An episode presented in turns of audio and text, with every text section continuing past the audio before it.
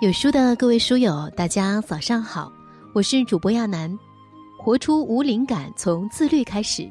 自律从小事儿做起，每天早睡早起，形成规律的作息，就是一个人最好的活法。有书早晚安打卡已经重磅上线喽！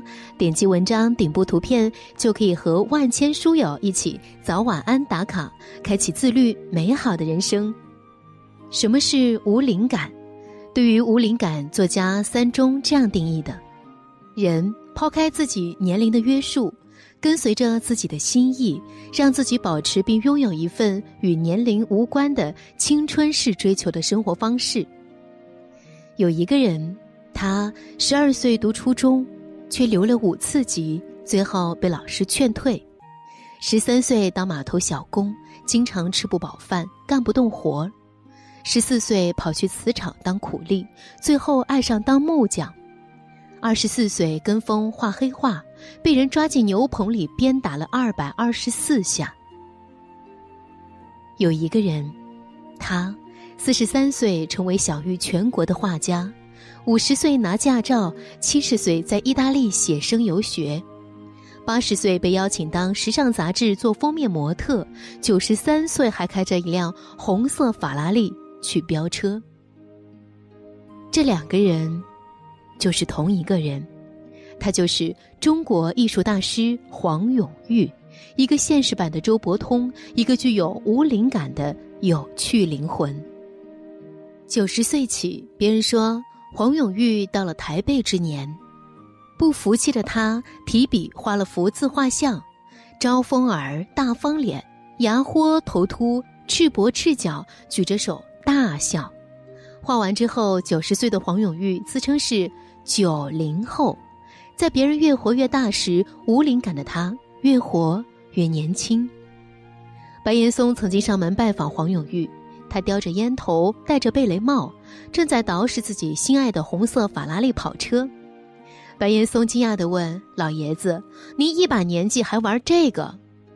黄永玉回他一个大白眼：“我又不是老头儿。”怪不得白岩松说：“老了就做黄永玉。”不要愁老之将至，因为无灵感的人老了也很可爱，老了也很年轻，老了也很有趣。我无法改变自己的年龄，但我可以决定自己的心理年龄。我的身体、我的生活、我的状态，并不被年龄所束缚，那是由我自己来决定的。无灵感的人不会要求生活本身有滋有味，而是给生活添油加醋。无灵感的人内心始终住着一个孩子，站在成人的花花世界里，也要活出一个不一样的烟花。那么，无灵感的人究竟是什么样的呢？无灵感的人是不为年龄所苦，不被时间所限，随时随地想做自己喜欢的事情。前段时间，两位年龄加起来超过一百二十岁的中国银发老太太，将自己穿着旗袍游巴黎的视频发到网上，然后迅速走红。六十岁，正是含饴弄孙的年纪，他们却自发组成了时尚奶奶团。梳着一头干净利落的发束，戴着一对漂亮的耳坠，脸上画着精致的妆容，穿着高挑有知性的旗袍。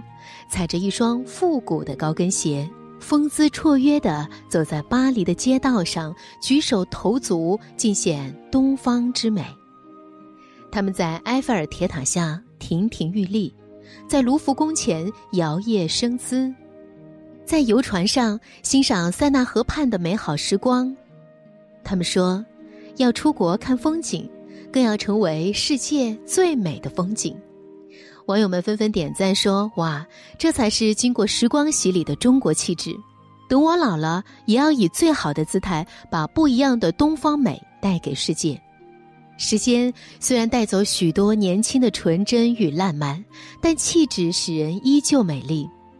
两位银发奶奶身上自带一种无灵感，她们自己活得忘了老，所以即使年纪在增长，她们却永远少女，永远充满活力。漫画家 Tango 说：“所谓儿童、青春期、成年都是概念，而生活才是自己的事情，把日子过好才是最高级的生活态度。最高级的人都无惧岁月，既不害怕年少，也不害怕年老。他们都在洪荒的时间中活出了无灵感，活出生命中美好的样子。无灵感的人从不迷信什么年龄就该干什么事儿，很多的人生就是毁在什么年龄做什么事儿。十八岁时，你应该好好学习，考个好大学，不应该有其他的兴趣爱好。二十三岁时，你应该找个安稳清闲的工作，不应该左冲右撞，追求什么人生理想。三十岁，你应该成家立业，生孩子，相夫教子，安稳度日。五十岁，你应该白天在家照顾孙子孙女儿，晚上偶尔去跳广场舞。六十五岁，应该扶老养老，照顾好自己，不麻烦孩子。在这样的条条框框里。大多数人都活成了社会要求的模样，活成了人类历史流水线上别无二致的一个小部件。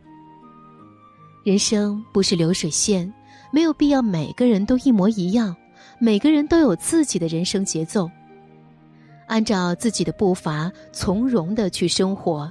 你没有落后，你没有领先，在命运为你安排的属于自己的时区里，一切都准时。刘嘉玲曾说：“二十多岁的女孩青春洋溢，很美；三十多岁的女人了解了很多生活，眼睛里开始有了故事，也很美；五十多岁的女人像我，虽然皮肤的质地没那么漂亮了，但我眼神的光芒却是年轻人没有的。每个年龄都有每个年龄的味道。”每个年龄其实都是恰到好处的自己。无灵感的人往往不为年龄所束缚，还能突破年龄的壁障，活出自我。人们常说，种一棵树最好的时候是十年前，其次是现在。要知道，人生没有太晚的开始。七十岁正是大多数人颐养天年、享受膝下之乐的时候。但天下华府联合创始人黄延珍女士却选择了另一条路，每天参加一个小时的身体训练，苦练走台，和二十多岁的年轻女孩们一起参加模特课程，最终不负时光，不负自己，于二零一五年底拿到了中国旗袍特别贡献奖。看吧，有人老而庸长，有人老而优雅。每个人都有自己的选择，但别被年龄限制。要知道，困住一个人的行动从来都不是年龄，即便是年近古稀，依然看不到一点垂暮之感。只要秉持对美好的追求，无论任何年龄都能体会到人生的乐趣。黄延珍女士用她的生活方式告诉我们。岁月会改变年龄，但永远改变不了年轻的心态。只有年龄会变老，心永远不会老。坚持无灵感生活的人，有一种硬骨头的品格，不跟年龄妥协，不跟现实妥协，不跟自己妥协。八十三岁退休的李璐奶奶。被阿里巴巴应聘为资深产品体验师，年薪为四十万。很多人未解为何阿里会高薪聘请一位退休的老阿姨。大部分人退休后，他们的生活只围绕着子女转，带孙子做饭买菜，偶尔散步遛狗，周末到老年活动中心下棋打球。而李璐退休后，学电脑。玩智能手机，学着年轻人在网上买东西，还经常组织大学生开会，讲讲比特币、机器人、心理学，扩展自己未知的领域。只有退休的年龄，没有退休的心态，这才是阿里高薪聘请李璐的真正原因。因为年龄对他来说从来都不是阻碍。李璐身体健康，思维敏捷，会拉手风琴、弹钢琴。她比很多年轻人更钻研、更努力、更上进。是啊，年龄从来不是一个人求知好学的壁垒，衰老更不是。还记得八十岁才登上中国元素 T 台秀最帅的中国老头王德顺吗？她可是中国模特里数一数二的高龄模特。瞧，八十岁的她，一头白发和花白的络腮胡，光着膀子，穿着中国特有的东北大花布，神采奕奕的出场，走的每一步都那么坚实有力，眼里散发出迷人的光彩。在八十岁的时候，谁还能像王德顺一样拥有一身腱子肉、精神饱满的脸庞和神采飞扬的气场？不屈于年龄，不服于岁月，王德顺五十岁开始健身，七十岁开始练腹肌，八十岁当模特。